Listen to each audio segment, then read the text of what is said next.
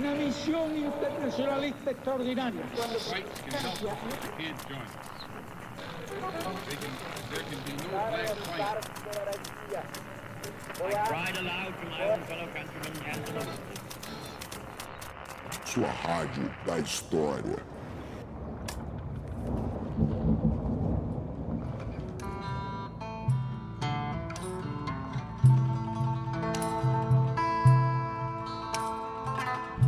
Bom dia, boa tarde, boa noite, tripulantes. Aqui quem fala é o Rafinha e eu sou o marinheiro que comanda esse motim. Bem-vindos a bordo, porque esse é o podcast História Pirata. Fala, pirataria! Eu sou o Daniel Gomes de Carvalho e eu também comando este motim.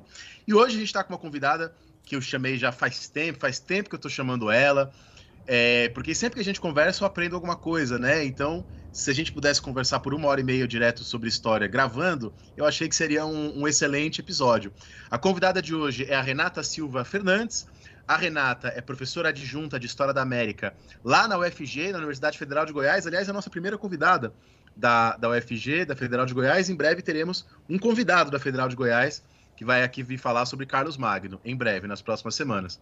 A Renata é doutora em História pela Universidade Federal de Juiz de Fora, realizou estágio na École des Hautes de Altos Estudos, em Ciências Sociais, de Paris. Ela foi professora substituta é, tanto na Federal de Fora quanto na UNB, né? Que foi quando é, a gente conheceu, a gente teve maior contato.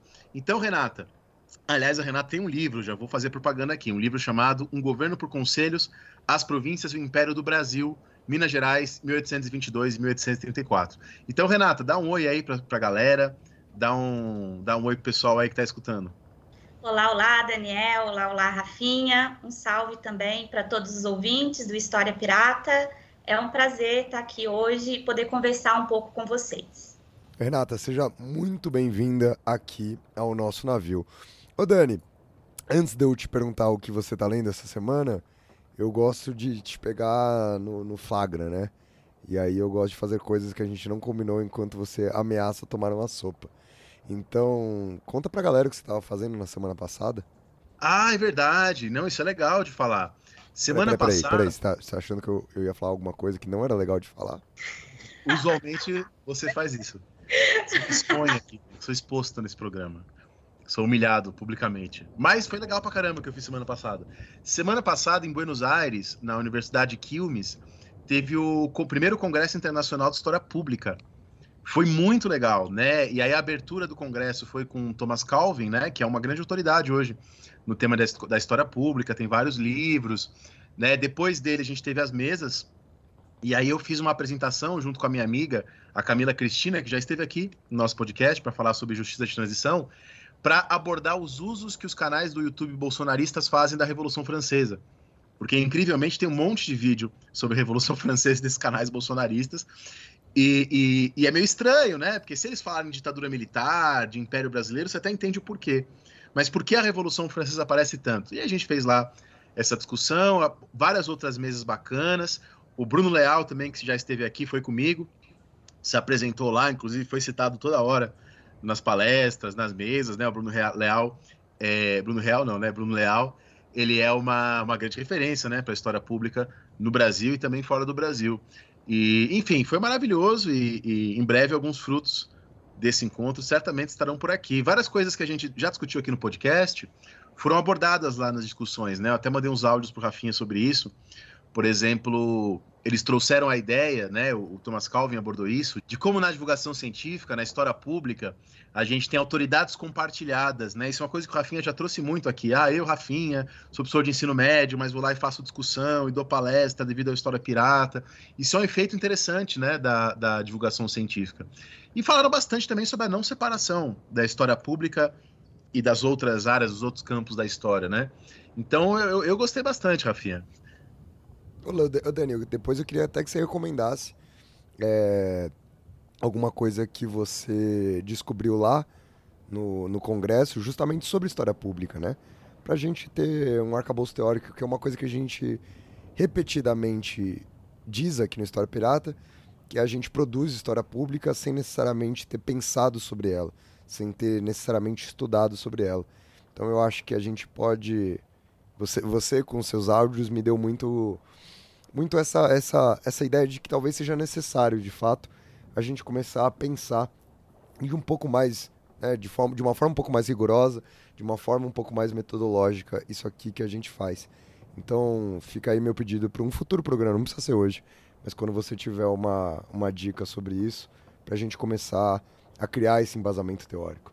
Mas eu acho que assim, quem, quem, quiser pode ler o próprio livro do Thomas Calvin, né, chamado Public History, né, tem esse nome, e, e tem um texto que é, o, que é considerado o texto fundador da, da, da história pública, é um artigo, na verdade, e ligado à Universidade da Califórnia tal, mas talvez esse artigo esteja sendo traduzido nesse momento por alguém aí.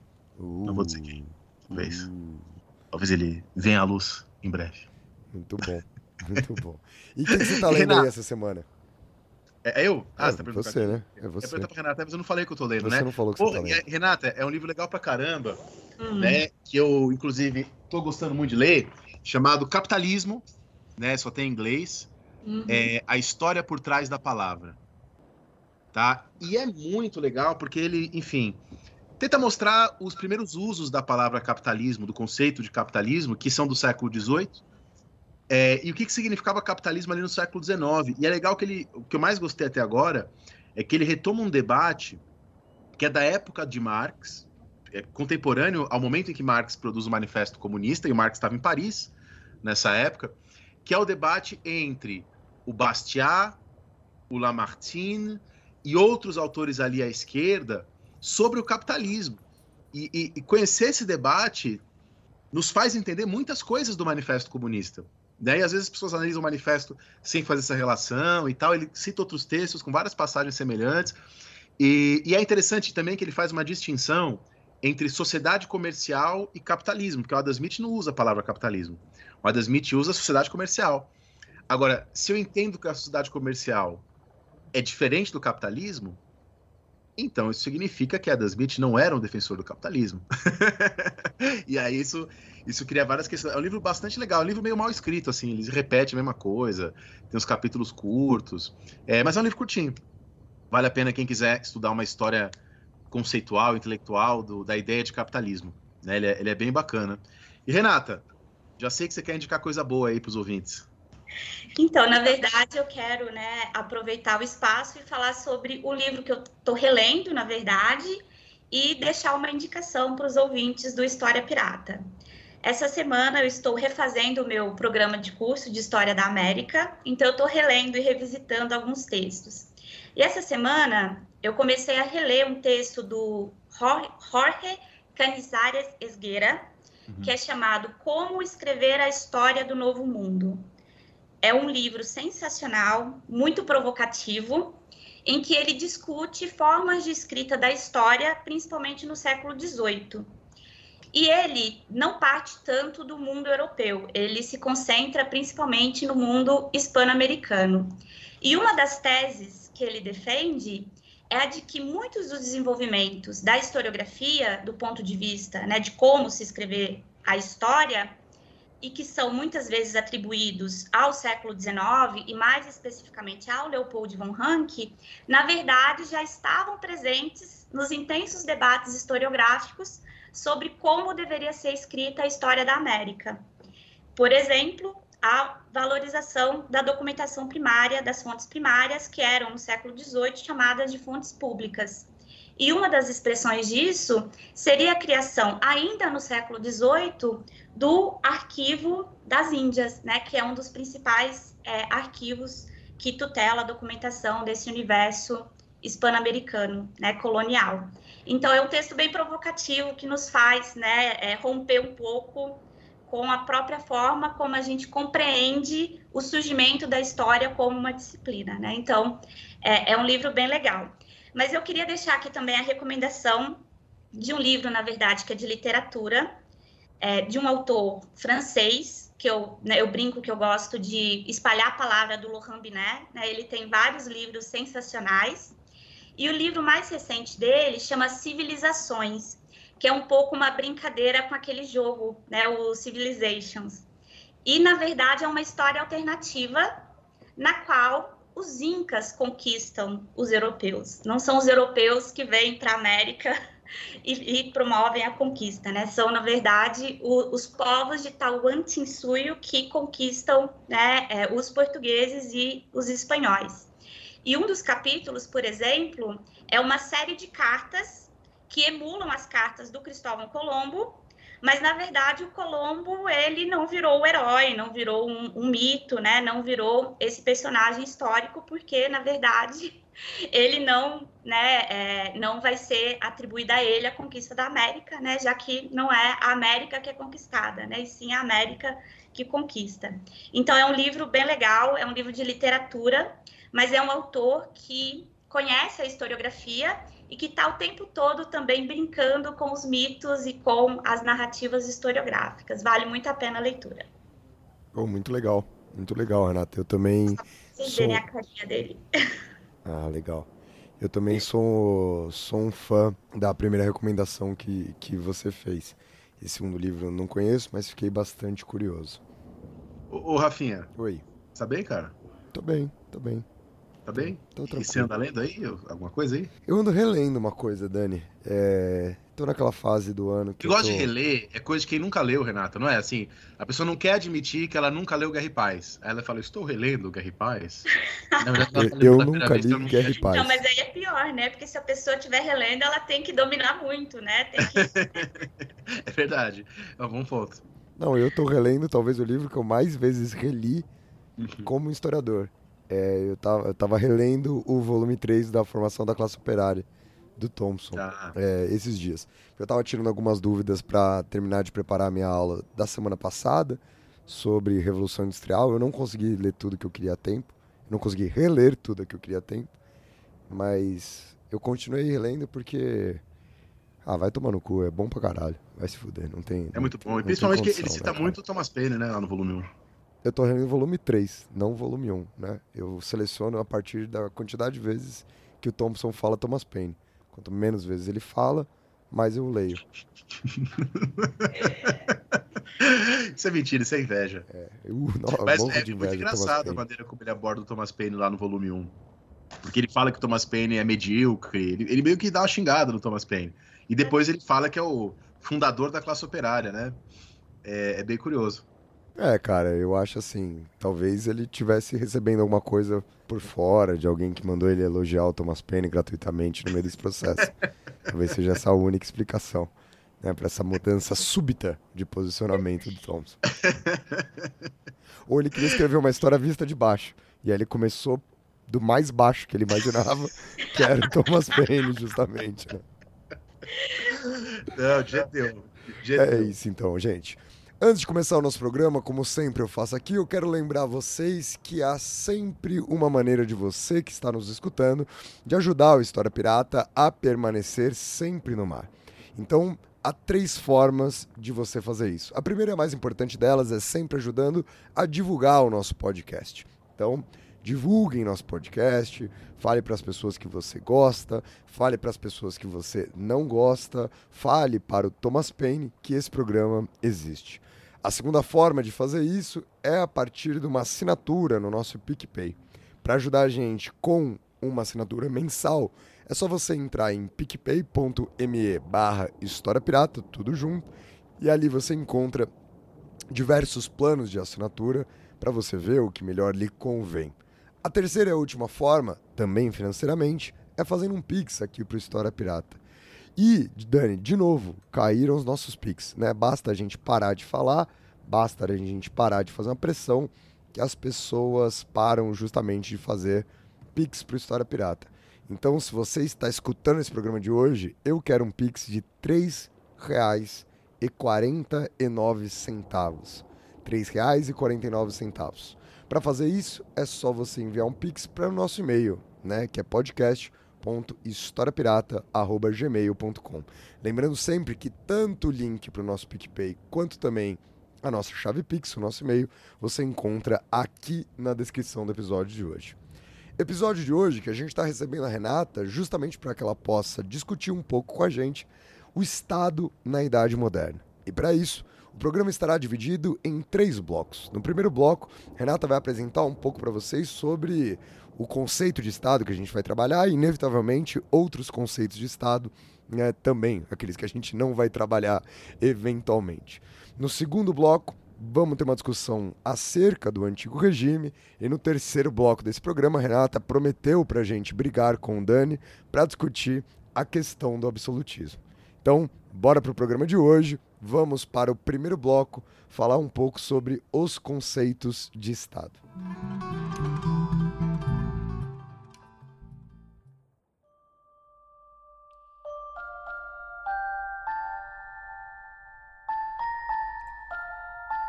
E, a, e até, Renata, é, quando a gente fez aqui a nossa discussão sobre o conceito, a palavra Estado na época moderna, em outro podcast, a gente chegou a mencionar lá uma frase do Skinner.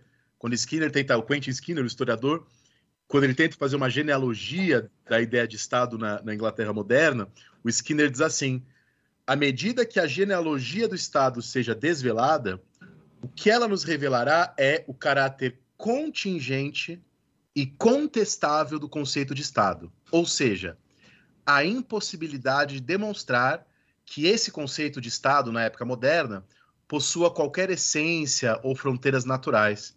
Não sei se você concorda, eu, eu imagino que sim, que você vai um pouco nesse caminho. É por aí mesmo, né? É, na verdade, o conceito de Estado, ele é um daqueles conceitos mais centrais no seio das ciências humanas e que tem uma amplíssima tradição de estudos nas ciências políticas, na sociologia, na história. Mas ao mesmo tempo, o conceito de Estado ele também é muito presente no nosso cotidiano. É, quando você fala a palavra Estado, quando você ouve a palavra Estado, imediatamente nós fazemos uma série de associações que podem estar vinculadas a determinada tradição de teorização do que é esse Estado, que define o Estado como fenômeno social, sua genealogia, mas muitas vezes também está muito vinculada à nossa experiência cotidiana, né? Na medida em que nós vivemos em uma sociedade em que o Estado é uma realidade muito tangível na vida de todos nós, né? É, eu imagino que não há uma pessoa que não entenda quando você diz a palavra Estado, né? Todo mundo entende, embora né, tenhamos também definições é, muito é, múltiplas e distintas do que significa né, esse Estado. Mas todo mundo já viu um policial, todo mundo paga imposto, todo mundo já tem RG, é obrigado a ter RG. Tá? O Estado ele ele está presente na nossa vida, né? Se, se manifesta dessas maneiras. Exatamente, né?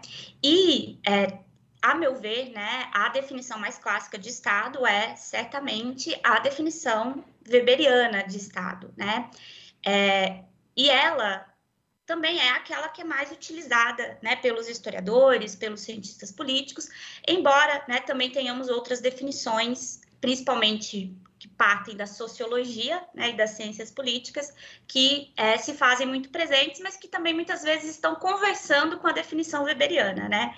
Então, o ponto de referência fundamental aqui me parece ser de fato Weber.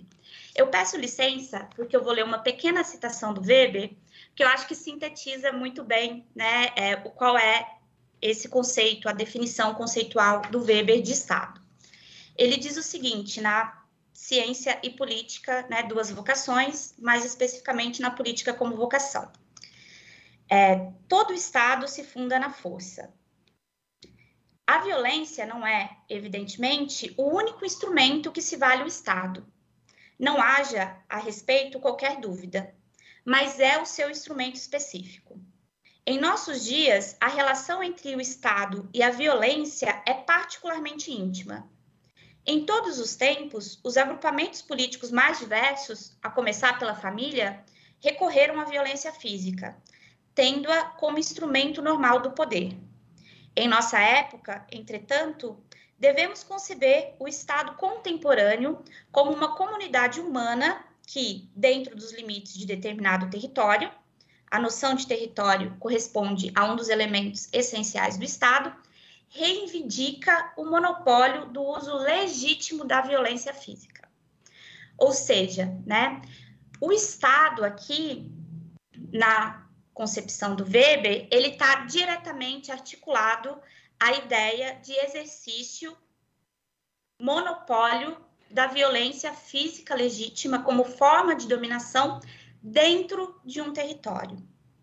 E, né, principalmente essa última definição, né, o monopólio da violência física legítima, é a definição mais recorrente sobre o que é o Estado. É claro, né, que seja a partir propriamente do Weber, mas também de uma série de outras definições, há alguns atributos e algumas outras ideias que sempre são recorrentes quando a gente está discutindo o Estado. A começar pelo próprio monopólio, né? O Weber fala de monopólio da violência física, da força física, mas, por exemplo, Bourdieu acrescenta, né, o monopólio da violência física e simbólica, né? Então, essa seria a definição do Bourdieu de Estado. Para outros, também partindo muito dessa matriz é, weberiana, haveria um monopólio da produção do direito, porque o direito nessa chave seria também uma forma de exercício né, da dominação e da violência. Mas há também, né, e eu acho que isso é importante colocar aqui, uma série de outras características como fiscalidade, exército, burocracia, é, instituições, a ideia de unidade e indivisibilidade, todas essas noções elas compõem um pouco né, esse repertório do que seria esse Estado. E são todas definições que se articulam muito ao que muitos autores chamavam, né, é pelo menos por muito tempo, de Estado moderno. Na verdade, eu vou reformular, porque eu falei muito, muito, muito, muitas vezes. Bom, todas essas é, definições e concepções, elas se articulam muito a uma ideia específica de Estado, que para muitos é chamada de Estado moderno. E isso é um outro dado importante, né? Em Weber, a gente percebe já a própria historicidade da ideia de Estado, né? Porque ele diz o Estado contemporâneo, ele não está dizendo o Estado moderno, né? Ele diz o Estado contemporâneo. Ele está escrevendo em 1919, mil, 1800, 1919, gente aquela pessoa que trabalha com o século XIX, século XVIII, eu coloco 1700 e 1800 em tudo. Data, mil, quando você nasceu, mil, 1890, né? Porque a pessoa fica trabalhando com a cronologia. Mas, né, enfim, tudo isso faz parte um pouco dessa ideia que está muito presente, muito interiorizada em alguma medida até mesmo no senso comum, né? O que você disse, Daniel, todo mundo conhece a né, polícia, todo mundo fala dos impostos, todo mundo fala da documentação, né, das instituições, isso então está um pouco no, na, na, própria concepção do que nós entendemos, até mesmo no cotidiano como Estado. Mas é, é fundamental, e isso que me parece né, ser interessante discutir aqui com vocês, é que há um profundo debate sobre a utilização ou não dessa categoria, que está tão profundamente marcada por essas associações e por esse conceito que é weberiano de Estado, e que implica, na verdade, aí uma série de discussões que estão muito articuladas, né? A primeira delas é, se refere ao que você estava dizendo, né? A essa genealogia do Estado, né? Com a pergunta central, né? Quando se forma esse Estado? A partir de que contexto é possível falar na existência desse Estado. E aqui há um profundo debate que envolve aí uma série de datações muito diversas. Um grupo de pesquisadores, de historiadores, principalmente em abordagens que estavam muito em voga na década de 60, na década de 70, vinculavam diretamente a emergência desse Estado, que é o Estado com E maiúsculo, né? Isso é importante dizer, é, ao início da época moderna.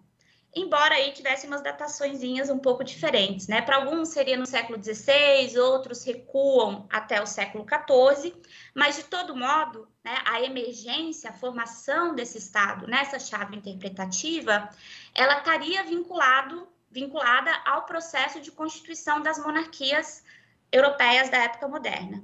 Né? Então, se estabelece uma genealogia entre a formação e a constituição de um determinado tipo de poder monárquico régio e esse Estado, né, essa forma né, que monopoliza o exercício legítimo da violência física, simbólica, da produção do direito, que exerce domínio sobre um determinado território, que é indivisível, que é soberano, né, e assim por diante. Mas há né, uma série de outros historiadores que são críticos da utilização dessa categoria de Estado pelo menos nessa definição conceitual, né, é, associando propriamente esse Estado a um fenômeno que é vinculado às revoluções burguesas liberais de finais do século XVIII e princípios do século XIX, que é justamente o contexto de emergência de uma nova forma de governabilidade, que é conhecida como Estado Nacional. Né? Então, nesse sentido, é, o Estado propriamente, com essa definição conceitual, ele seria, tal como para Weber, né, uma formação contemporânea, né, e não da época moderna, né? É, e há ainda, né, uma articulação muito interessante de ser aqui destacada, que é a própria constituição da história como disciplina, que é o que né, eu comecei aqui falando com a indicação do livro. Porque justamente no século XIX, né, quando a história se afirma como uma disciplina, que vai, vai acontecer uma operação, que na verdade é uma operação ideológica, né, de naturalização desse Estado como forma de organização política por excelência das sociedades civilizadas, organizadas, normalmente ocidentais, né, porque é, muitas vezes né, se vincula diretamente é, esse tipo de forma política a essas sociedades que são né, de matriz europeia ou vinculadas em alguma medida a essa origem europeia. E nesse processo, né, nessa operação é, ideológica de construção né, desses estados nacionais, é que vai ocorrer também uma projeção retrospectiva desse estado no passado até mesmo como uma forma de legitimação política, né?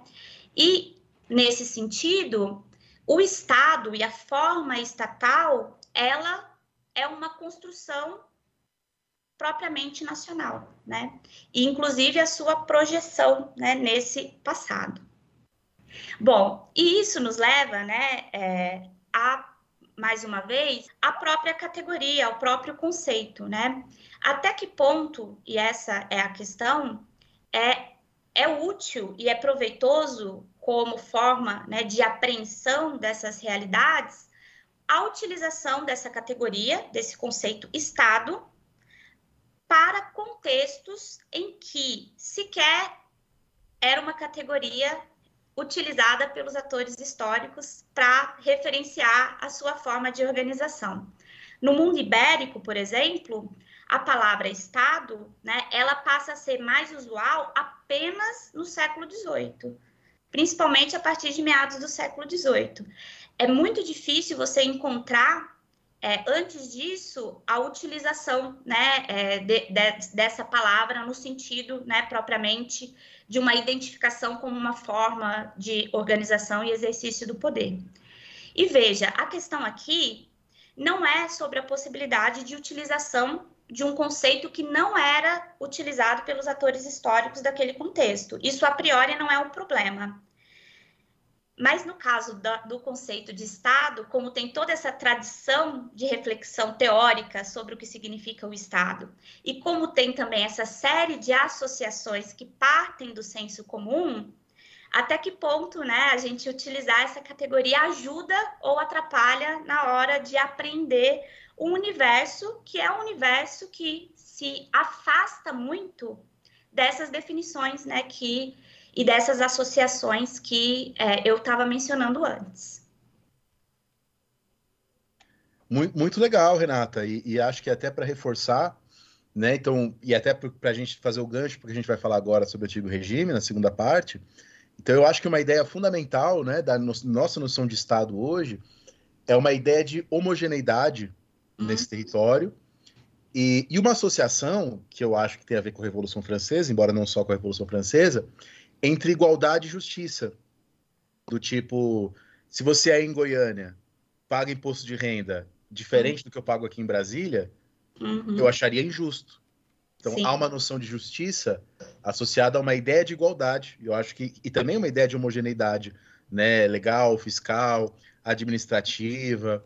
E eu acho que outro fator legal, pensando em época moderna, para a gente começar a problematizar isso, é que quando se fala em Estado na época moderna ou Estado absolutista, como a gente vai falar depois, geralmente se pensa nas monarquias, né? Uhum. Porém, é sempre importante lembrar que nem tudo era monarquia na Europa da época moderna.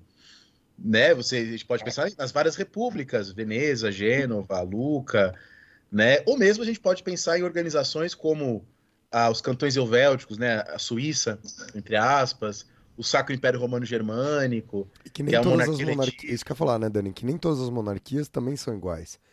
Isso também É é, isso. importante, né? Até as monarquias republicanas, né?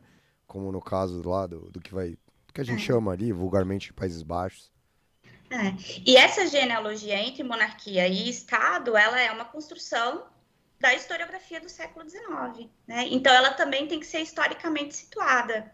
Ela não é um dado evidente, ela é uma construção histórica que tem nome e sobrenome. Né? Então, a gente também tem que, ficar- tem que tomar um pouco de cuidado né, com essas leituras que eram, em realidade, leituras que pretendiam legitimar esses novos estados que vão emergir dessas revoluções, né? Então, eles vinculam e criam, né? É a invenção de tradições, né? É, é- o Estado, ele é uma invenção, né, em alguma medida, uma invenção de tradições. Você vincula aquela forma, que é do século XIX, a uma existência lá no século XIV, como se fosse evidente, né? Sem contar na ideia de etapas, né? Que muitas vezes isso implica, né? Como se houvesse, né? Uma, um destino manifesto, né? De que essas monarquias se tornariam esses estados, né? Quando a gente sabe que esses são processos muito mais complexos. né? E até acho que foi, um- foi um dos últimos livros do Eliot, que é aquele livro sobre a, que ele pega a Escócia, que ele pega essas regiões, e o, pa- Escócia e País de Gales, né? E que ele, ele coloca justamente isso, né, Renata? Justamente esse problema, porque quando a gente. Essas histórias teleológicas, né, da, da- do Estado na época moderna, como se fosse culminar na centralização, elas partem justamente desse pressuposto, né, de que caminhamos para a centralização, que a centralização é o melhor, a homogeneidade, etc, etc. Mas ele tenta mostrar que não, e que, na verdade, estudar essas outras formas que ele vai chamar de compostas, talvez a gente fale disso depois, né? Nos ajuda a, entender também essas, melhor, essas outras formas hoje. Mas eu acho que isso vou deixar para a gente falar agora no próximo bloco, né? Tá certo. Eu só, eu só queria fazer um rápido comentário antes da gente passar para o próximo bloco, que que tem a ver mais com a minha experiência de sala de aula com o pessoal do ensino básico, né?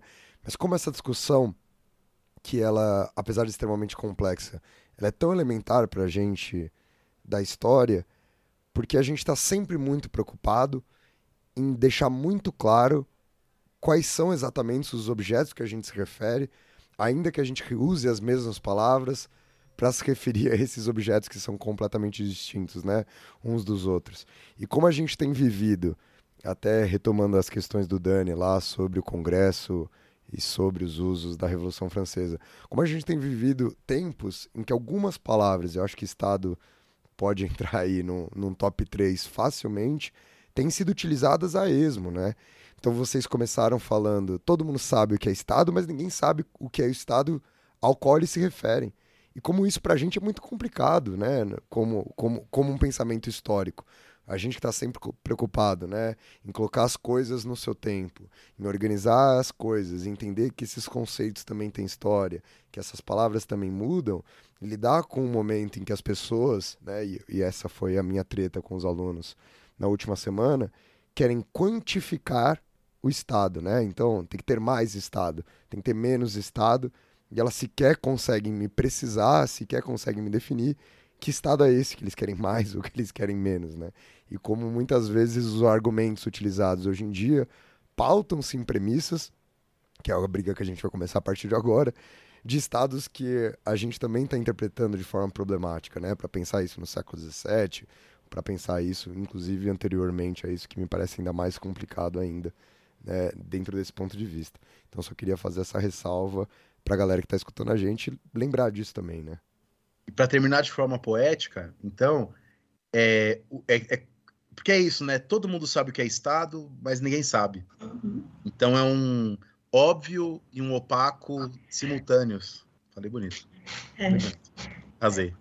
É, e, e- e é isso mesmo, né? E é o que torna tão complicado a utilização desse conceito, né? Porque parece evidente, né? Todo, teoricamente todo mundo sabe, mas na verdade a gente não sabe, né? Então, é, eu sempre digo, né, que esses conceitos, né, que são conceitos políticos centrais, né, quando a gente vai utilizar como historiadores, é fundamental que você defina, né? Quando eu estou lendo um trabalho de conclusão de curso, uma dissertação, é sempre uma das primeiras perguntas que eu faço, né? Tá, mas o que, que você está entendendo como Estado?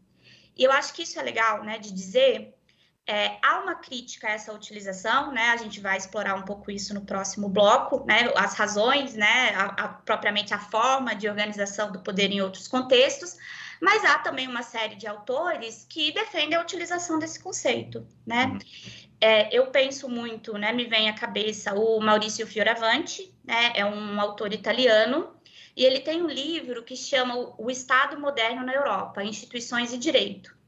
E nesse livro, é, ele defende, é, quase que como um contínuo histórico, a existência do que ele chama de Estado moderno, que iria do século XIV aos, aos, ao, nossa, ao nosso contexto, né, propriamente. Só que aí ele faz uma coisa interessante, que é um pouco rediscutir o que, que ele está entendendo como Estado para cada um desses contextos.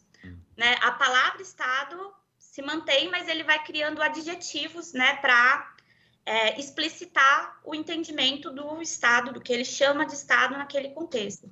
E aí ele propõe a existência de três formas históricas né, na Europa desse Estado moderno.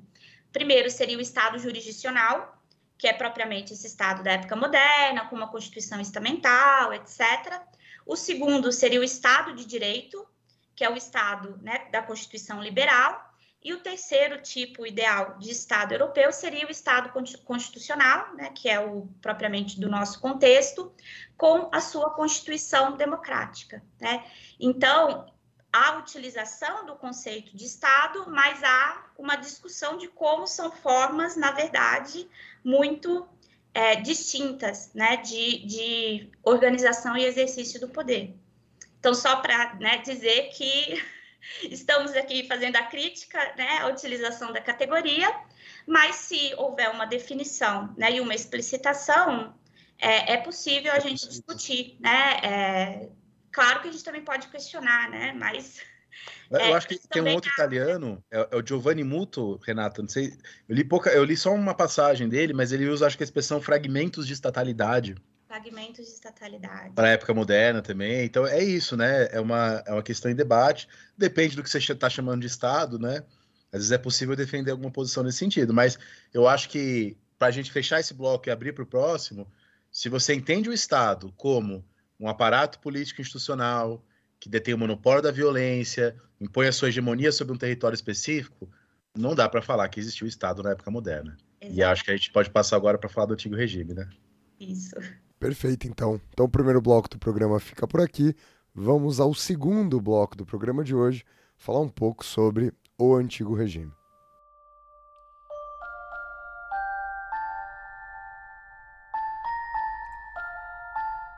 Aqui eu vou me concentrar pri- principalmente em uma discussão que parte do mundo ibérico, né? Então, tudo que eu vou dizer está muito relacionado com uma produção historiográfica sobre as monarquias espanhola e portuguesa.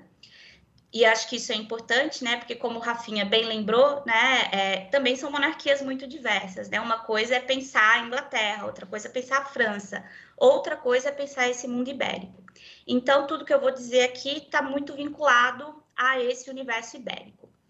E é justamente né, na historiografia espanhola, portuguesa e também né, na historiografia brasileira, mexicana, etc., que surge, a- principalmente a partir da década de 1980, uma crítica muito contundente à utilização da categoria Estado para referenciar essa forma política existente ao longo, pelo menos, de boa parte da época moderna. São estudos que são muito tributários da obra de um autor espanhol, que é o Francisco Tomás Valiente, e que questionam aquilo que um outro historiador, esse português, o Antônio Manuel Espanha, chama de paradigma estadualista. Ou seja, a projeção retrospectiva desses estados liberais burgueses do século XIX em contextos que são contextos muito diferentes do que né, seria essa forma política que vai se afirmar ao longo do 800. E é justamente essa historiografia que vai questionar aquilo que eu dizia, né? essa genealogia imediata entre rei, coroa e esse moderno poder estatal. E com isso também uma série de outras associações que são muito presentes nas discussões sobre os estados liberais, como, por exemplo, a suposta divisão entre público, e esse público normalmente é identificado ao Estado, e um privado, né, como se fosse a sociedade civil. E mesmo essa escatologia da, da centralização que você, Daniel, já tinha né, mencionado aqui é, um pouco. E é a partir dessa crítica que vai se verificar um duplo movimento historiográfico é, muito significativo.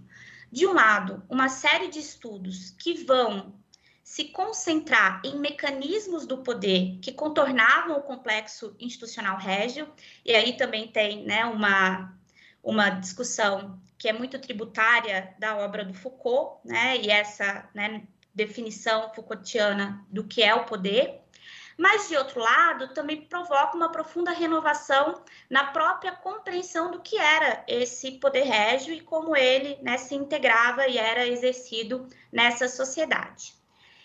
E uma, essa imagem né, que muitas vezes nós temos dos, das monarquias europeias da época moderna, como esses governos reais, centralizados, voluntaristas, unilaterais, né, até mesmo na discussão da colonização, né, a metrópole que governa a sua colônia, né, a mão de ferro, etc., vão ser questionadas e os historiadores vão começar a chamar muita atenção para os mecanismos de negociação e consenso que existiam nessa sociedade.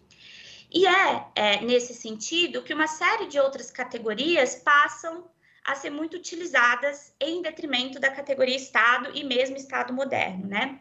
Monarquias corporativas, impérios negociados, poderes regalistas, entre né, diversas outras. E esses trabalhos, né, na verdade, o que eles vão fazer é principalmente colocar no centro da discussão como a teologia moral cristã e a chamada cultura do ius comune eram estruturantes da vida social e política dessas sociedades ibéricas, inclusive seus domínios ultramarinos, né, a América. Segundo essas interpretações, né, prevalecia nesse contexto uma apreensão, uma forma de apreensão do mundo que, na verdade, é de matriz medieval né, e que tem uma base tomista significativa e que concebia essa sociedade como um corpo. O que, que isso significava? Né? Que o pensamento político e social ele era fundamentado na ideia de existência de um cosmos, né? E esse cosmos incluía todos os homens e todas as coisas. E todos, todo esse, todos esses homens e todas essas coisas, né, que compunham, né, esse universo, essa unidade, eram identificados como é, orientados para o cumprimento de um objetivo identificado com o Criador. E que muitas vezes né, ganhava corpo no plano político a partir de uma expressão que é muito comum na documentação de época, o bem comum. Né? Tudo se faz em nome do bem comum.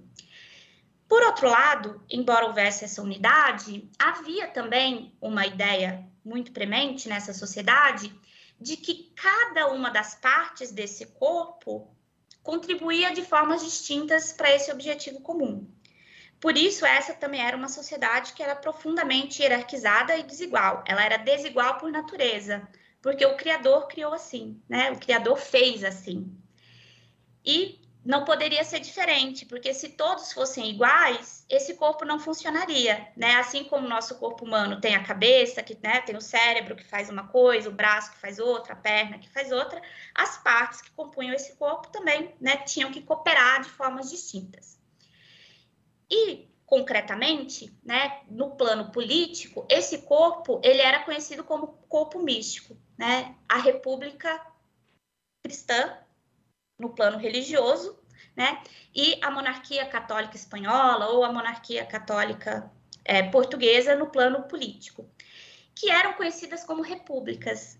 Né? E república aqui tinha um sentido de comunidade política que era unida por vínculos morais, religiosos, jurídicos e que também era autossuficiente. Né? República não tem nada a ver com a forma política que nós conhecemos hoje como república, né? que tem um presidente, tem é, um corpo de representantes eleitos pelo povo, não era isso, né? A república aqui era a comunidade política.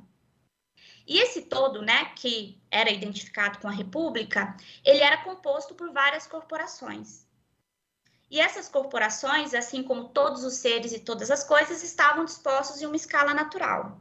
No cume dessa escala estava Deus, evidentemente, né? Depois os anjos, os santos, depois os reis, que eram os homens mais próximos, né? Da, da, da do divino, né? Da, da, da ideia, né? É, teológica, né? Da divindade e que ia descendo, descendo, descendo, descendo até chegar, né? No seu ponto mais baixo e isso é interessante também de dizer, né? Esse ponto mais baixo incluía, inclusive, é, seres não humanos, né? Então, por exemplo, né, tem toda uma teologia da prata nessa sociedade, né? É, na verdade, desculpa, uma metafísica da prata. Por quê? Porque a prata foi criada por Deus para ser encontrada pelos europeus espanhóis, né, no caso dos espanhóis. Então, embora, né, é, seja um objeto inanimado nos nossos termos, né, ela também faz parte desse cosmos e desse, dessa unidade da criação. E isso também se aplica aos seres humanos, que são hierarquicamente desiguais. E esses seres humanos, essas pessoas, elas estavam organizadas em comunidades que eram chamadas de corporações que eram muito diversas. Tinham, por exemplo, as corporações de ofício, os artesãos, os negociantes, as corporações religiosas e de caridade, e mesmo corporações de base político-territorial. Né? No caso do Império Espanhol, os cabildos, no caso do Império Português, as câmaras municipais. Né? E tudo isso, todas essas corporações, na verdade, elas eram reconhecidas como dotadas de domínio ius. O que, que isso significava? significava que elas tinham domínio privado e tinham jurisdição, a capacidade de declarar o direito. E existiam, nessa totalidade, regidas por princípios de autogoverno e de autonomia jurídica. O rei aqui, ele tinha um papel fundamental, evidentemente. Né? O rei era a cabeça do corpo místico. Né? Ele era aquele né, que representava externamente esse todo e que tinha como principal função garantir a harmonia entre todas essas partes distintas e hierarquizadas que compunham né, esse corpo maior. Isso fazia com que a principal função do rei fosse garantir a justiça. Esse, essa era a principal atribuição dos monarcas ibéricos no antigo regime. Para garantir essa justiça, o rei, né, o soberano, ele tinha uma série de atributos, né? Ele poderia fazer leis, ele poderia suprimir foros, ele concedia graças e mercês, e ele também virtualmente aprovava, né, os estatutos dessas, dessas corporações. Mas aqui, né, e isso é o fundamental, é, a sua atuação ela era virtualmente orientada para a manutenção da ordem e da equidade. Então, o soberano, o rei, aqui, ele não podia atuar de forma discricionária, voluntária. Ele estava limitado, em certo sentido, pela supremacia de uma ordem que era concebida como divina e também porque ele deveria respeitar a autonomia dessas corporações. Né? É, havia uma espécie de pacto, né, conhecido como pacto tradicional, entre essas comunidades e o próprio monarca. Então, o poder político aqui ele estava submetido e limitado pelo direito, né? Então, nesse sentido, é, o próprio rei, né, ele atuava a partir de uma série de, de dispositivos e de formas, porque o poder político ele estava naturalmente repartido pela sociedade embora o rei tivesse, né, como eu disse, esse papel fundamental de cabeça. Né? Ele não monopolizava o poder político. Né? Eu acho que é aí que eu queria né, é, chegar um pouco e chamar a atenção. E aí, né, para tentar sintetizar um pouco, algumas características que, portanto, marcavam né, essa organização política é que se afastam muito de tudo aquilo que nós dissemos, né, que é usualmente associado aos estados, né? Então, primeiro, a própria ordem corporativa, né? Como eu disse, essas corporações, elas também estruturavam o governo. E elas elas tinham também parte do poder político. Tem uma autora que eu gosto bastante, né, a Nick Lamperrier, é, em um textinho, um texto, um livro clássico que chama Entre é, Rei e Deus, a República, que ela tem um capítulo que é muito provocativo, né? Que é o capítulo que ela vai discutir a ordem corporativa. O título do capítulo é Governo sem Estado. Porque pensar em governo nessa sociedade não é só pensar no poder régio, é pensar também nas corporações, né? Que igualmente tomavam parte ativa é, nesse governo. Uma outra característica importante era o pluralismo jurídico, né? Ou seja, esse ordenamento composto por diversos corpos que tinham jurisdição, ou seja, capacidade de declarar o direito, fazia com que a jurisdição régia não fosse a única. Né? Existia, por exemplo, a jurisdição eclesiástica, né? a igreja também né, detinha jurisdição. E também conviviam diferentes fontes de direito. Claro, tinha a legislação régia, mas a legislação régia era uma das fontes do direito. Os costumes locais eram igualmente considerados fontes de direito, os preceitos do catolicismo, a lei natural. Então, era um ordenamento em que não há monopólio da produção do direito, por exemplo, né? já que existem diferentes fontes de produção do direito que por vezes né, entravam em conflitos, né, mas muitas vezes elas se articulavam e conviviam né, na negociação é, que era estabelecida entre esses agentes. E um outro ponto importante é que o próprio governo real ibérico ele era fundamentado em um modelo que é chamado de governo sinodal ou polissinodal, né? Ou seja, era um governo régio que ele era exercido a partir de consultas. E essas consultas ganhavam corpo em instituições como os conselhos, né? Tem o famoso Conselho das Índias, o famoso Conselho Ultramarino, que eram os organismos encarregados da governação da América no Império Espanhol e no Império Português, mas uma série de outros também. As juntas, tem um caso muito famoso da junta de Valladolid, né? Ou seja, para forjar uma legislação régia, não é o rei que vai lá e tira da cabeça dele aquela lei, né? Ele vai ouvir os sábios, os doutos, e aí os doutos vão se controverter, né? E a partir disso, um conjunto né, de agentes vai né, tomar uma determinada decisão régia sem contar nos tribunais, né, as audiências, tribunais da relação, que naquele contexto também eram é, instituições de governo, porque nesse contexto da época moderna não havia uma separação, como acontece nas sociedades contemporâneas, entre julgar, legislar e executar. Né? É, essas três funções, elas estavam presentes na atuação do monarca, mas também desses diversos órgãos e agentes. Tô falando muito, gente? Não, de jeito nenhum, Renata. Eu, se você permitir, eu tenho até uma pergunta para te fazer em relação a essas questões que você está colocando.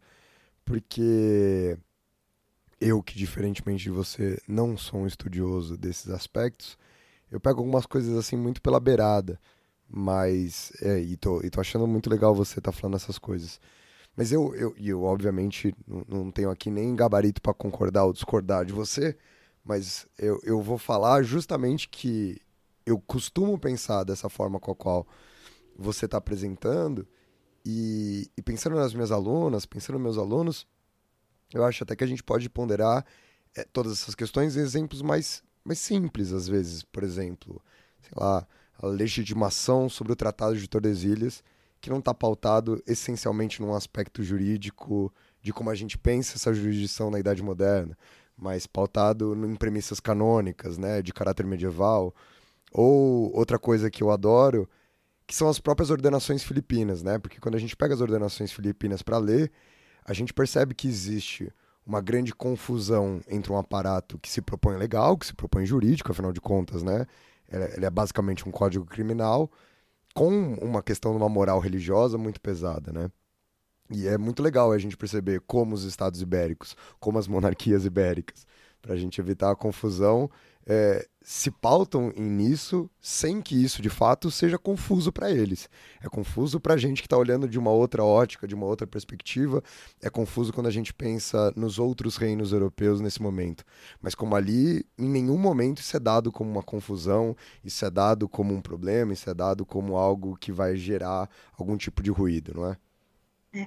E isso que você toca, né, é, sobre as leis mesmo, é, é, um ponto importante, porque a gente tem que entender também que a própria lei, ela tem um sentido muito diverso nesse, nesse contexto que a gente está discutindo. Né? A lei, ela, a, legislação, né, ela não tem a, uma pretensão prescritiva como ela vai assumir no século XIX né, a legislação ela é tomada mais como algo descritivo de um ordenamento que já existe. E por isso ela também vai conviver sem contradição alguma com outras fontes de direito. Né? É na sociedade liberal do século XIX que a, a legislação ela vai né, assumir, não sem muita controvérsia, né, esse papel né, de forma absoluta é, de ordenamento da realidade. Né? Inclusive, no, na época moderna, a própria atuação dos juízes ela era muito distinta do. Né, o juiz ele não é um, um mero aplicador da lei.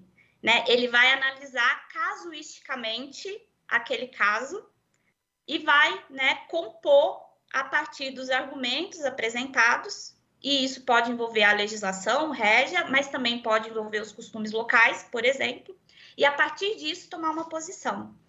Tem um exemplo que eu sempre gosto de dar para os meus alunos, que me parece muito representativo de como é uma lógica muito distinta, que é um, uma famosa fórmula espanhola conhecida como obedesca pero no se cumpla. O que, que é o obedesca pero no se cumpla? As autoridades territoriais, né, nesse, nesses ordenamentos ibéricos, e até mesmo vassalos particulares, eles tinham a possibilidade e a capacidade de suspender, de suspender uma determinada ordem régia, se considerassem que essa ordem régia infringiria o direito local ou que a sua execução causaria danos, né?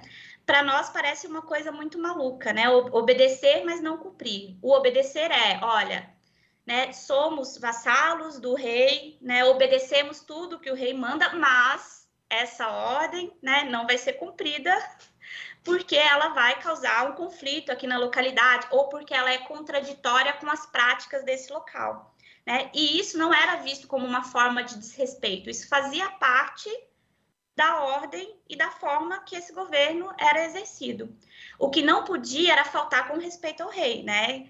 Então, se, se o questionamento fosse feito com deferência, não havia problema. E muitas vezes os monarcas suspendiam mesmo as próprias ordens a partir do que os vassalos e, e do que essas autoridades territoriais é, ordenavam, né?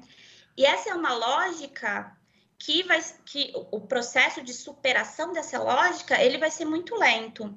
Na minha tese de doutorado, eu trabalhei com o século XIX no Brasil. E eu trabalhei com duas instituições provinciais, que são os conselhos de governo e os conselhos gerais de província.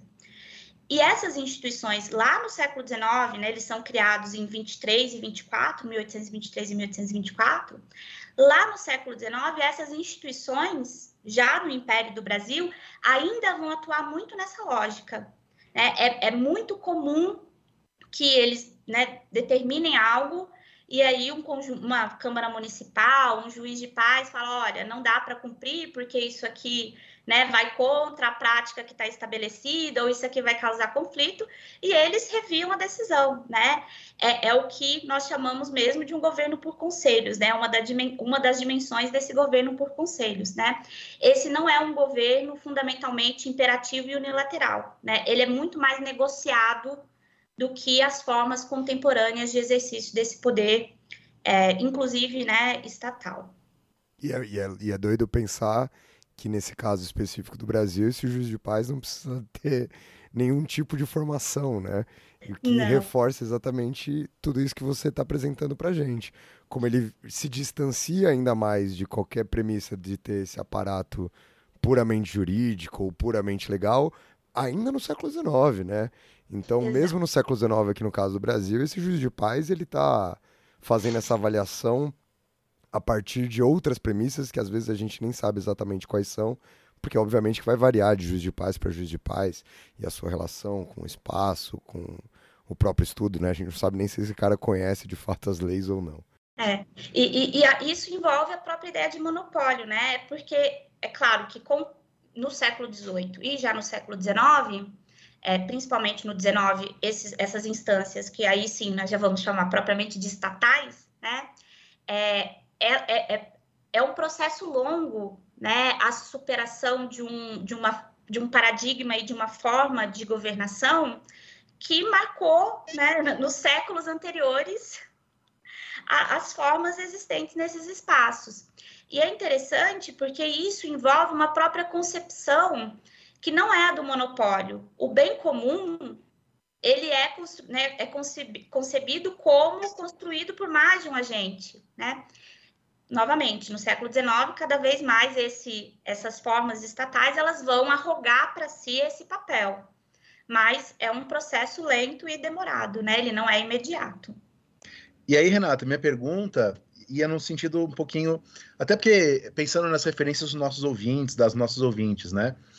É, o pessoal vai pensar, por exemplo, num texto que ainda é muito lido na graduação, menos do que quando a gente fez graduação, que é o Perry Anderson, As Linhagens do Estado Absolutista, né? E lá nas linhagens, o Perry Anderson diz, logo nos primeiros capítulos, que, ó, que o Estado absoluto não era todo poderoso, tinha vários limites. Ele cita o Engels e o Marx, quando o Marx falava, ó, esse Estado estava em conflito com, com os estados e, e tal, e com cidades rebeldes, né? Que é o que o Marx fala. E a questão é, porém o Perry Anderson, quando ele fala das linhagens do Estado absolutista, né? Ele fala num certo sentido de que, apesar de não ser um Estado no nosso sentido moderno, e o Perry Anderson concorda com isso, ele está numa fase de, de transformação, de transição, que é também um tema é, é, geralmente associado a essa discussão, a transição. e no caso do Perry Anderson, como um marxista, né, é a transição do feudalismo ao capitalismo, que é um pano de fundo da discussão que ele faz é, é, a respeito do Estado.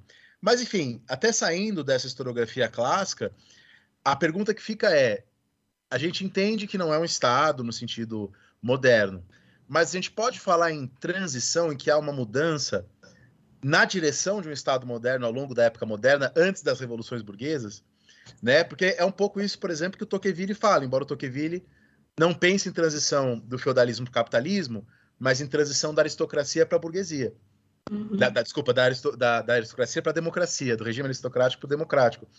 Uhum. E, e, e aí o Tocqueville vai falar que é uma transição, que ainda existiam elementos do antigo regime, do, do- elementos medievais, na verdade, na percepção do, do Tocqueville, mas que a Revolução Francesa, na verdade, só reforça um processo de longa duração que já acontecia.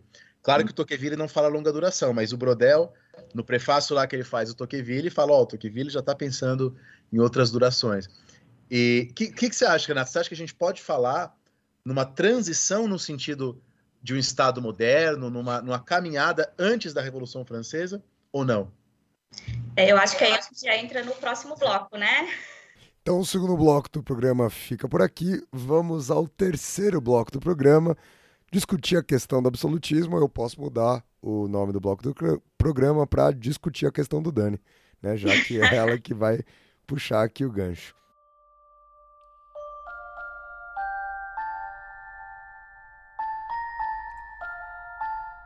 Não, e a questão da transição, que é um tema fundante desse podcast, né? Um dos primeiros podcasts que a gente fez foi conversando lá sobre a longa Idade Média. Inclusive, importante dizer para os ouvintes que várias coisas que eu falei lá eu já não concordo mais. Né? Já tem três anos já esse podcast, né? Mas, enfim, é, é, é o que funda essa história pirata aqui, né? Bom, eu vou começar dizendo, Daniel, que eu não gosto da categoria transição. É, é, eu acho que ela, em alguma medida, tem uma dimensão teleológica que, que me causa um certo incômodo, né? É, isso não significa dizer que essas monarquias corporativas elas permaneceram exatamente da mesma forma do século no século XVI, século XVII, século XVIII. Uma série de transformações aconteceram, mas essas transformações, a meu ver, né, elas não foram capazes de suplantar o pluralismo. E aí a gente pode né, entrar um pouco na própria discussão do que são essas mudanças que, que vão marcar. No caso ibérico, elas se situam principalmente no século XVIII. Né?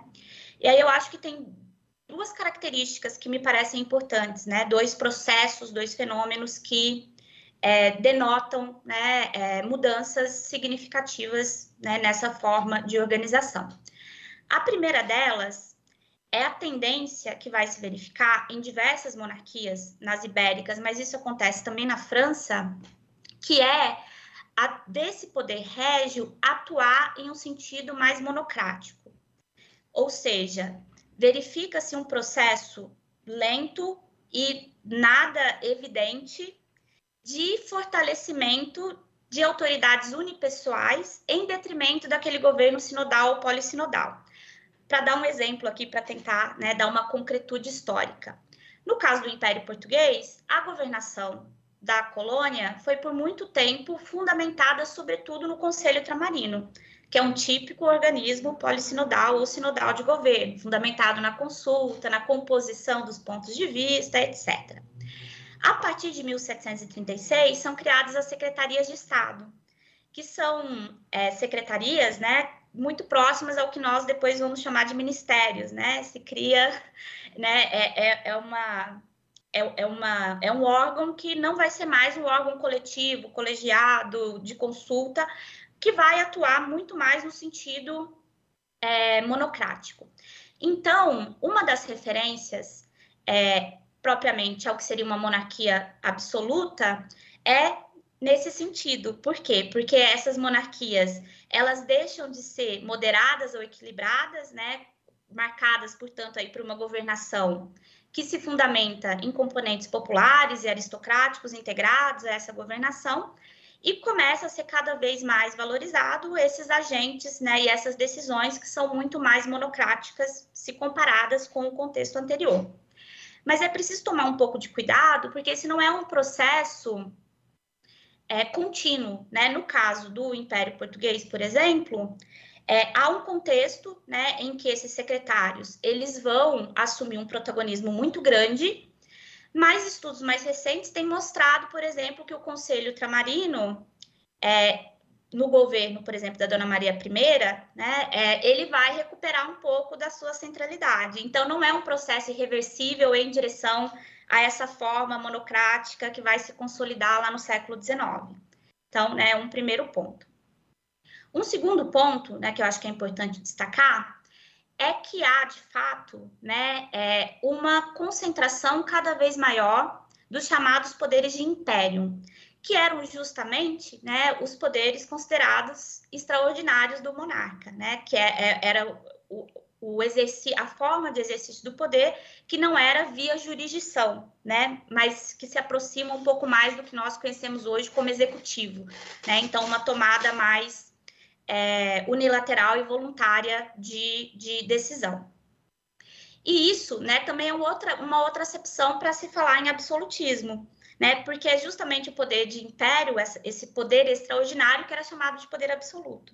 Né? Então, há uma institucionalização e uma concentração desse poder chamado de império ou de poder absoluto. Né? Então, por isso, é uma outra acepção possível é, para a ideia né, de uma monarquia absolutista ou algo é, do gênero. Você sabe, Renata, isso... só uma, uma, história idiota para eu falar? Diga. Sabe, você sabe que eu sou youtuber, né? E aí eu tenho esse meu, minha faceta e alguns anos atrás eu gravei um vídeo sobre Maquiavel. E eu falei da época do Maquiavel e tal. E eu falei no momento do vídeo assim: ó, a gente não pode falar em absolutismo aqui nesse contexto do Maquiavel, né? Uhum. Aí, assim, veio um cara lá e falou: Olha como esse professor é ignorante. Como assim não pode falar absolutismo no século XV?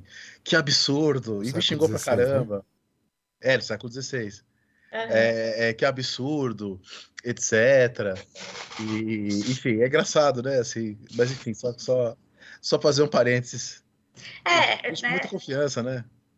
No caso ibérico, né, essa ideia de poder absoluto ela existe desde o início da época moderna, né? Mas o poder absoluto é, né, não é nesse sentido que muitas vezes a gente atribui hoje à É. palavra, né? Mas está relacionado com essa forma específica que é uma das formas que os monarcas podiam atuar. Não era, né, a princípio a, a, a forma usual e mais recorrente, né, que era via jurisdição mas né, já existia sim a ideia né, de, de um poder absoluto, Absoluto. né, no sentido de poderes de império. Né? Isso. E você sabe que a gente falou bastante isso aqui, quem quiser complementar, acho que vai.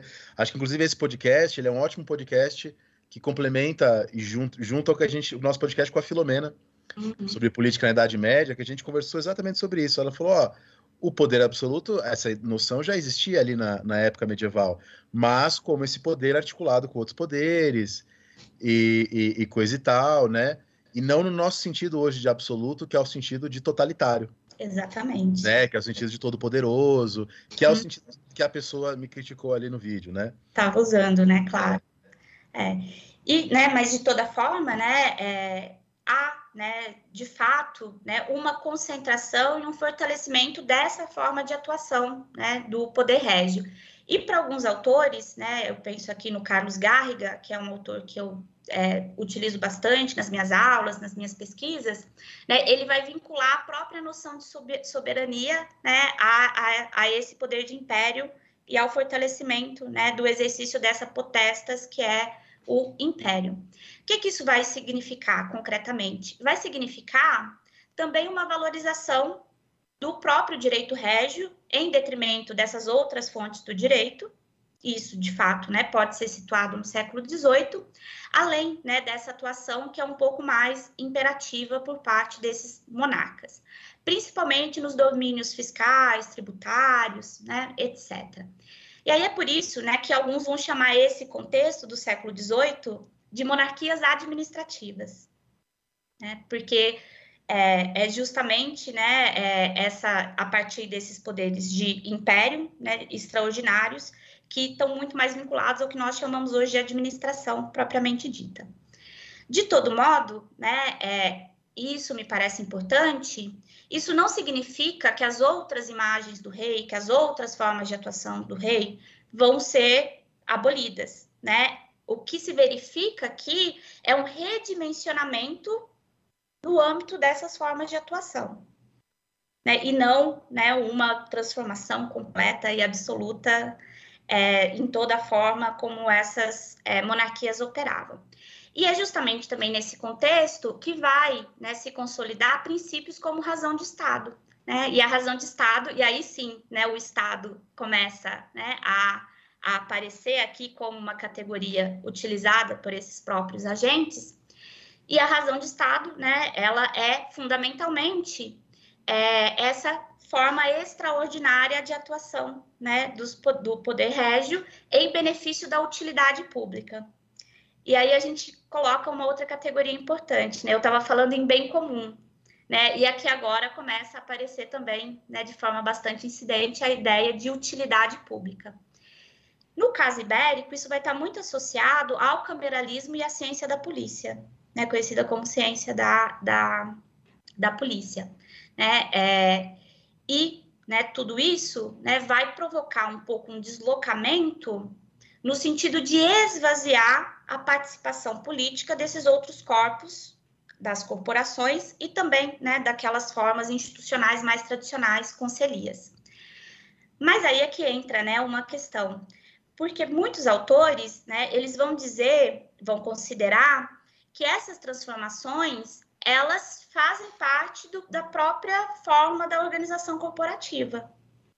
Por quê? Como que isso vai ser exercido, né? Quem que vai exercer isso? Vão ser as tradicionais corporações. O, o, direito régio, ele vai tentar se afirmar, mas ele não vai suplantar completamente as outras fontes de direito. Então, é, autor, muitos autores vão falar propriamente em redimensionamento, né? E não consideram que tudo isso foi capaz de né, é, suplantar por completo esse mundo tradicional. E mais que isso, né, o tradicional não significa que ele não passa por mudanças, né? A, é, a, tradição não é necessariamente a não transformação, né? A tradição pode incluir transformações, inclusive, para se manter e para reiterar, né, a, as suas práticas e os seus valores, né? É, e dito tudo isso, é, me parece, né, que é, é, realmente um pouco complicado a gente fazer uma genealogia muito direta entre todas essas coisas que são tão, tão distintas entre si.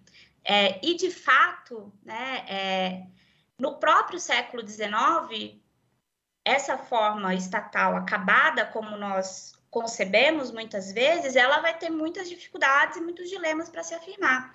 E as coisas poderiam ter sido diferentes. Né? Não, não, não, é uma. Não, não há um contínuo histórico, né? um destino evidente. Então, é, para retomar a sua pergunta, né? eu diria que tem transformações profundas, mas essas transformações elas não significam né, um passo direto, evidente e irreversível em direção às formas estatais contemporâneas como nós as concebemos. Então, eu também não sei se a categoria de transição nos ajuda muito. Não, Renata, poxa, Renata, muito bom. Eu, eu, eu acho, inclusive, eu acho que eu dou até um passo além. Eu concordo totalmente que essa categoria de transição ela atrapalhou muito, não só essa discussão sobre o Estado, mas eu acho que quando a gente fala em época moderna, uma das categorias que mais atrapalhou no século passado a nossa, nossa compreensão sobre a época moderna foi essa categoria de transição, né? Tentar usá-la para tudo. E aí, é, na época moderna, sempre cai essa pecha de ser a época da transição de um feudalismo ideal para um capitalismo ideal. Né? É, e vários problemas né, em relação a isso. E aí eu queria até te perguntar, tem várias perguntinhas, mas uma delas é o que, que você pensa sobre o conceito de monarquias compósitas lá do Eliot. Se você acha adequado, se você não gosta? Eu gosto bastante do, da obra do Eliot. Eu acho que ele é um dos autores referenciais para essa rediscussão profunda sobre o que era né, essa forma de organização e exercício do poder político. E acho, é, mas acho também que há um certo abuso na utilização da categoria, né? Hum. Porque quando o Eliot está discutindo essa categoria, ele está pensando principalmente na realidade europeia que é marcada pela existência do que né, todo mundo vai chamar de poderes intermédios, né? Uhum. De poderes intermédios muito é, arraigados e consolidados. Né? Então, é, eu acho que quando você transpõe sem mediação, por exemplo, para o caso americano. Aí você já começa a ter alguns problemas, né? É, porque essa transposição não é tão fácil. Eu acho que ele mesmo, ele mesmo não, não, che não chega a propor isso, ou chega? Não, que eu me lembre, não, né? É. Mas tem muitos historiadores que acabam, né? Sim, não, já vi. É, e, utilizando. E é legal, mas, mas por outro lado, Renata, eu acho que. A gente já falou disso aqui em outros podcasts, né? Mas acho que vale reforçar, embora você tenha falado mais de Espanha e Portugal, eu acho que muito do que você falou do pluralismo jurídico, por exemplo, também vale para a França, porque alguém pode pensar assim, alguém está escutando a gente, ah, mas ela falou só de Portugal e Espanha. A França é o Estado absolutista centralizado clássico. E na uhum. verdade, não, né? Na verdade, a gente falou isso aqui já em outros podcasts. Regiões da França tinham sistemas jurídicos diferentes, né? A gente falou aqui como servos do norte da França tinham privilégios de não pagar o imposto sobre o sal.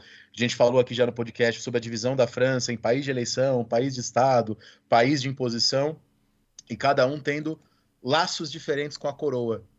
Eu posso, é, eu posso é. aproveitar é. e fazer uma pergunta para vocês dois? Sim. Pode, eu, cara. Você tá eu, não responda. É, eu tô acostumado com a sua falta de, de respeito. É, mas eu tenho certeza que a Renata, nossa brilhante convidada, não, não vai agir da mesma forma. Eu, eu concordo, obviamente, com vocês dois, mas em que medida a categoria antigo regime ela também ainda é válida, sabe? Porque se, se a gente está aqui falando desde o começo e a gente está falando sem nenhum tipo de ressalva que essas monarquias é, e as suas respectivas concepções estatais dependem de uma série de paradigmas diferentes. O Dani usou um exemplo aqui agora que é, é, é muito comum da gente fazer, mas que ele é problemático, né? A gente costuma pensar a União Ibérica, quer dizer, a Península Ibérica, né?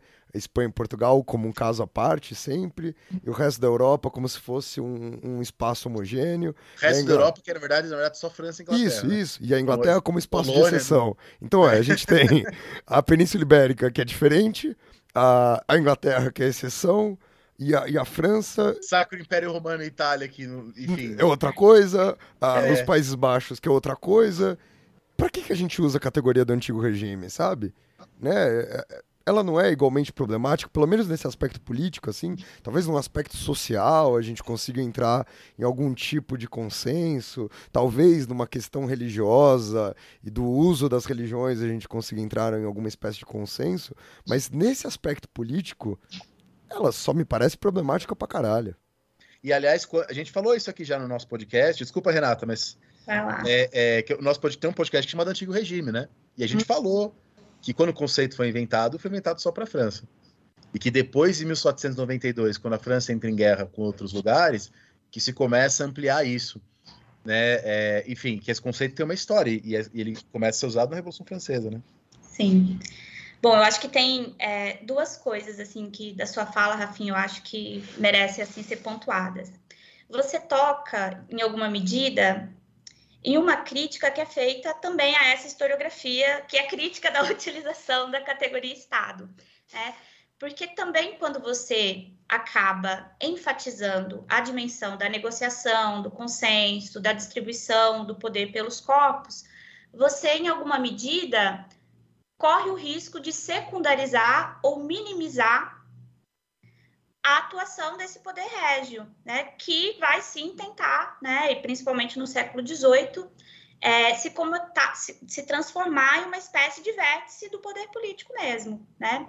Então é um risco, né? Preciso ponderar um pouco a, a, a forma como você vai colocar essas coisas, né? Principalmente quando você vai discutir é, o, o século XVIII, né? E aí eu reafirmo, né? A gente não pode esquecer que o rei era a cabeça, né?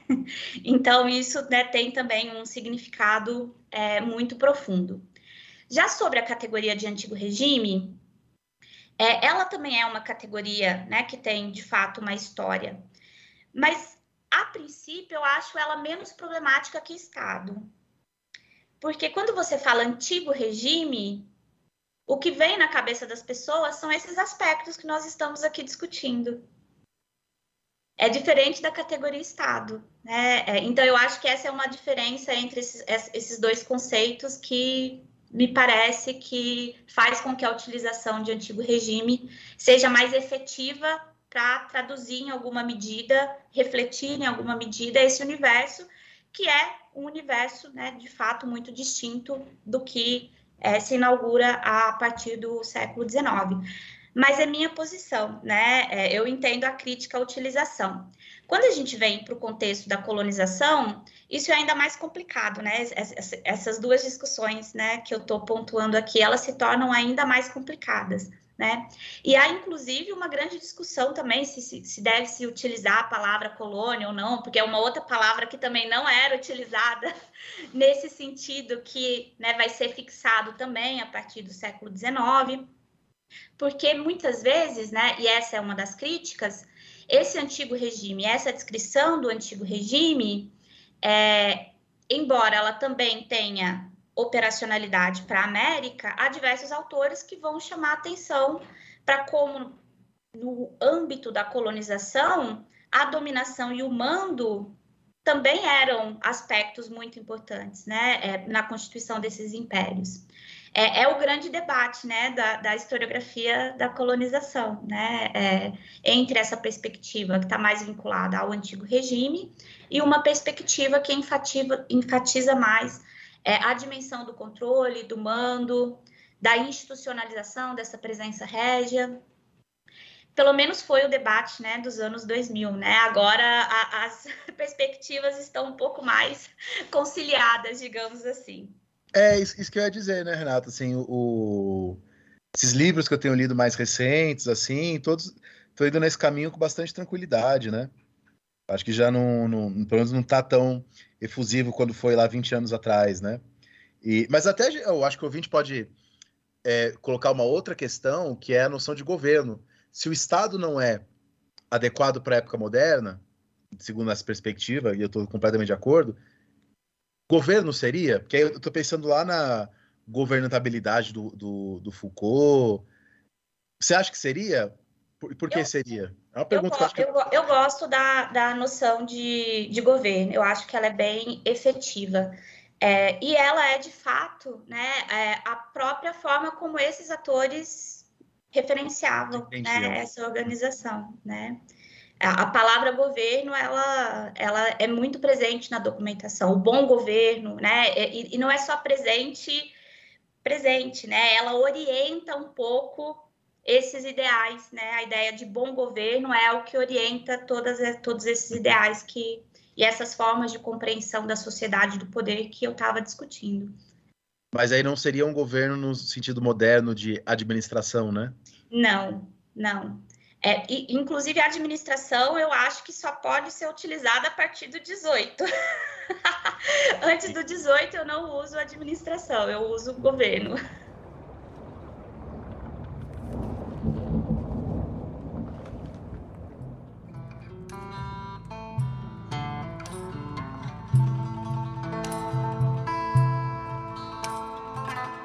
É isso então, Renato. Pô, muito obrigado pela participação aqui no programa de hoje. Ele foi extremamente produtivo.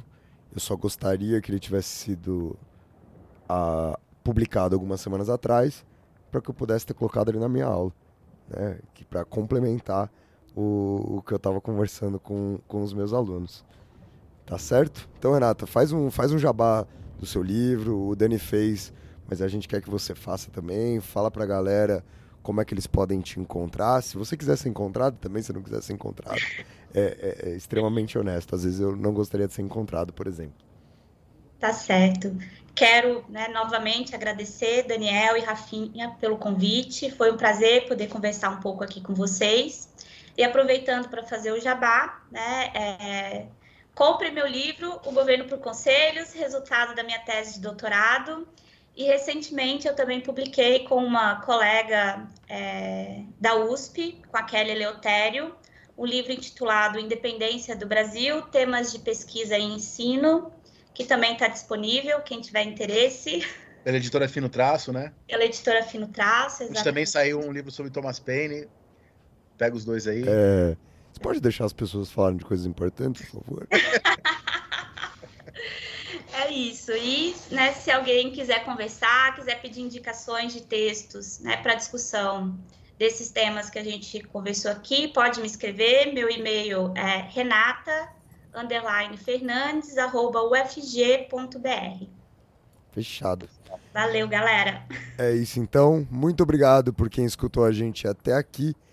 Tamo junto. Não esqueçam de seguir a gente no nosso Instagram, no arroba História Pirata. E até o próximo programa. Falou, pirataria!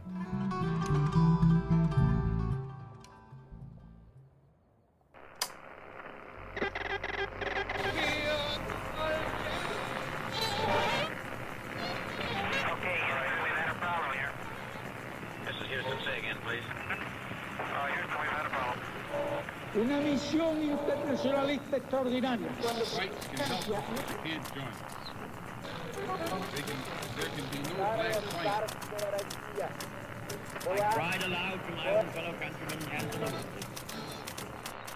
Sua rádio da história.